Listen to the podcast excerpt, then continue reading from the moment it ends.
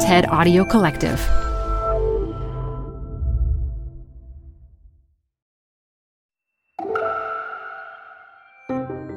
I'm Elise Hu. You're listening to TED Talks Daily. Why? Why did that happen? That was the question today's speaker, the historian Christiane Marie Abu Sarah, began with before she made a life of studying violent movements and the stories attackers tell themselves to justify their behavior. Her TEDx SMU talk from 2020 reminds us every act has context she says instead of asking why violence happens, we should be asking a totally different question. Support comes from Zuckerman Spader. Through nearly five decades of taking on high stakes legal matters, Zuckerman Spader is recognized nationally as a premier litigation and investigations firm. Their lawyers routinely represent individuals, organizations, and law firms in business disputes, government and internal investigations, and at trial, when the lawyer you choose matters most. Online at Zuckerman.com. Support for TED Talks Daily comes from Capital One Bank. With no fees or minimums, banking with Capital One is the easiest decision in the history of decisions. Even easier than deciding to listen to another episode of your favorite podcast. And with no overdraft fees, is it even a decision? That's banking reimagined. What's in your wallet? Terms apply. See CapitalOne.com slash bank. Capital One N.A. member FDIC. Support for TED Talks Daily is from Progressive, home of the Name Your Price tool. You can say how much you want to pay for car insurance, and they'll show you coverage options that fit your budget. It's easy to start a quote. Visit progressive.com to get started. Progressive Casualty Insurance Company and affiliates, price and coverage match limited by state law. So I'm starting us out today with a historical mystery. In 1957, there were two young women both in their 20s, both living in the same city, both members of the same political group. That year, both decided to commit violent attacks. One girl took a gun and approached a soldier at a checkpoint. The other girl took a bomb and went to a crowded cafe. But here's the thing one of those girls followed through with the attack, but the other turned back. So, what made the difference? I'm a behavioral historian and I study aggression, moral cognition, uh, and decision making in social movements.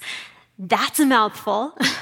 so, the translation of that is I study the moment an individual decides to pull the trigger, uh, the day to day decisions that led up to that moment and the stories that they tell themselves about why that behavior is justified. Now, this topic, it's not just scholarly for me. Um, it's actually a bit personal. I grew up in Kootenai County, Idaho, and this is very important. This is not the part of Idaho with potatoes. We have no potatoes. And if you ask me about potatoes, I will find you. This part of Idaho is known for mountain lakes, horseback riding, skiing. Unfortunately, starting in the 1980s, it also became known as the worldwide headquarters for the Aryan nations. Every year, members of the local neo Nazi compound would turn out and march through our town, and every year, members of our town would turn out and protest them. Now, in 2001, I graduated from high school and I went to college in New York City. I arrived in August 2001. As many of you probably are aware, three weeks later, the Twin Towers went down. Now, I was shocked. Um, I was incredibly angry. I wanted to do something, but the only thing that I could think of doing at that time was to study Arabic. I will admit, I was that girl in class that wanted to know why they hate us. Uh, I started studying Arabic for very wrong reasons. But something unexpected happened. I got a scholarship to go study in Israel. So the Idaho girl went to the Middle East. And While I was there, I met Palestinian Muslims, Palestinian Christians, Israeli settlers, Israeli peace activists. And what I learned is that every act has an ecology, it has a context. Now, since then, I have gone around the world. I have studied uh, violent movements. I have worked with NGOs and ex combatants in Iraq, Syria, the Viet, uh, Vietnam, the Balkans, Cuba. I earned my PhD in history, and now what I do is I go to different archives and I dig through documents looking for uh, police confessions, court cases, diaries, manifestos of individuals involved in violent attacks. Now, you gather all these documents. What do they tell you? Our brains love causal mysteries, it turns out. So anytime we see an attack on the news, we tend to ask one question Why? Why did it happen? Well, I can tell you, I've read thousands of manifestos, and what you find out is that they are actually imitative. They imitate the political movement that they're drawing from. So they actually don't tell us a lot about decision making in that particular case. So we have to teach ourselves to ask a totally different question.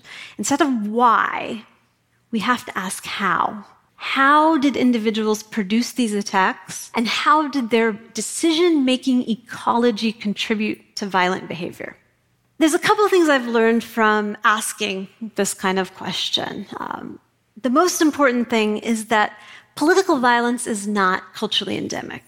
We create it. And whether we realize it or not, our day to day habits contribute to the creation of violence in our environment. So here's a couple of habits uh, that I've learned contribute to violence. One of the first things that attackers did when preparing themselves for a violent event was they enclosed themselves in an information bubble. We've heard of fake news, yeah?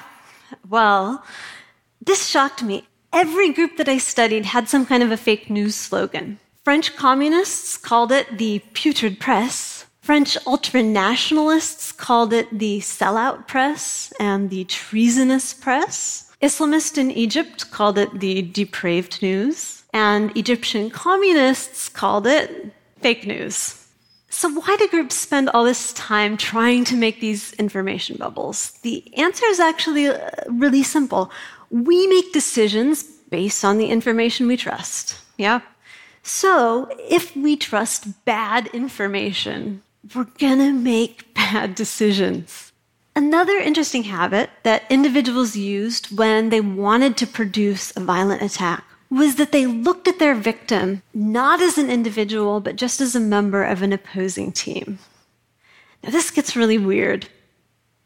There's some fun brain science behind why that kind of thinking is effective. Say, I divide all of you guys into two teams blue team, red team. And then I ask you to compete in a game against each other. Well, the funny thing is, within milliseconds, you will actually start experiencing pleasure. Pleasure when something bad happens to members of the other team. The funny thing about that is, if I ask one of you blue team members to go and join the red team, your brain recalibrates.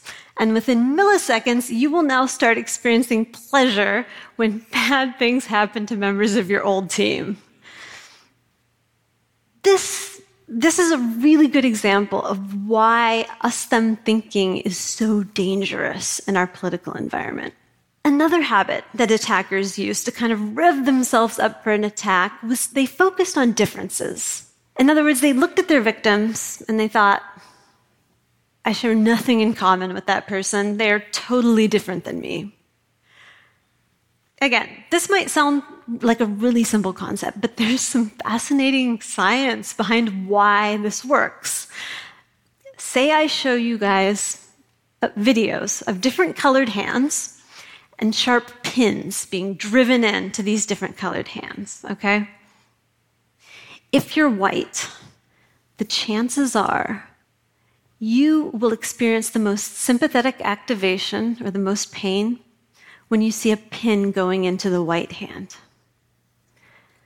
If you are Latin American, Arab, Black, you will probably experience the most sympathetic activation watching a pin going into the hand that looks most like yours. The good news is that's not biologically fixed. That is learned behavior, which means the more we spend time with other ethnic communities and the more we see them as similar to us and part of our team, the more we feel their pain. The last habit that I'm going to talk about is when attackers prepared themselves to go out and do one of these events, they focused on certain emotional cues. For months, they geared themselves up by focusing on anger cues, for instance. I bring this up because it's, it's really popular right now. If you read blogs or the news, you see talk of two concepts from laboratory science uh, amygdala hijacking and emotional hijacking. Now, amygdala hijacking, it's the concept that I show you a cue, say a gun, and your brain reacts with an automatic threat response to that cue. Emotional hijacking, it's a very similar concept. It's the idea that I show you an anger cue, and your brain will react with an automatic anger response to that cue. That kind of a hijacking narrative grabs our attention. Um, just the word hijacking grabs our attention. The thing is, most of the time, that's not really how cues work in real life. If you study history, what you find is that we are bombarded with hundreds of thousands of cues every day. And so what we do is we learn to filter. We ignore some cues, we pay attention to other cues. For political violence, this becomes really important because what it meant is that attackers usually didn't just see uh, an anger cue and suddenly snap. Instead, politicians, social activists spent weeks, months, years flooding the environment with anger cues, for instance. And attackers, they paid attention to those cues. They trusted those cues. They focused on them. They even memorized those cues. All of this just really goes to show how important it is to study history it's one thing to see how cues operate in a laboratory setting. And those laboratory experiments are incredibly important. They give us a lot of new data about how our bodies work. But it's also very important to see how those cues operate in real life. So, what does all this tell us about political violence? Political violence is not culturally endemic. It is not an automatic, predetermined response to environmental stimuli. We produce it. Our everyday habits produce it. Let's go back actually to those two women that I mentioned at the start. The first woman had been paying attention to those outrage campaigns. So she took a gun and approached a soldier at a checkpoint. But in that moment, something really interesting happened. She looked at that soldier and she thought to herself, he, he's the same age as me. He looks like me. And she put down the gun and she walked away. Just from that little bit of similarity. The second girl had a totally different outcome. She also listened to the outrage campaigns, but she surrounded herself with individuals who were supportive of violence, with peers who supported her violence. She enclosed herself in an information bubble. She focused on certain emotional cues for months she taught herself to bypass certain cultural inhibitions against violence. She practiced her plan. She taught herself new habits. And when the time came, she took her bomb to the cafe and she followed through with that attack. This was not impulse. This was learning. Polarization in our society is not impulse, it's learning. Every day, we are teaching ourselves the news we click on, the emotions that we focus on, the thoughts that we entertain about the red team or the blue team. All of this contributes to learning, whether we realize it or not. The good news is that while the individuals I study already made their decisions, we can still change our trajectory. We might never make the decisions that they made, but we can stop contributing to violent ecologies. We can get out of whatever news bubble we're in.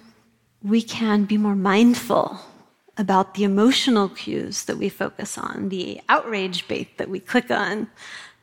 But most importantly, we can stop seeing each other as just members of the red team or the blue team.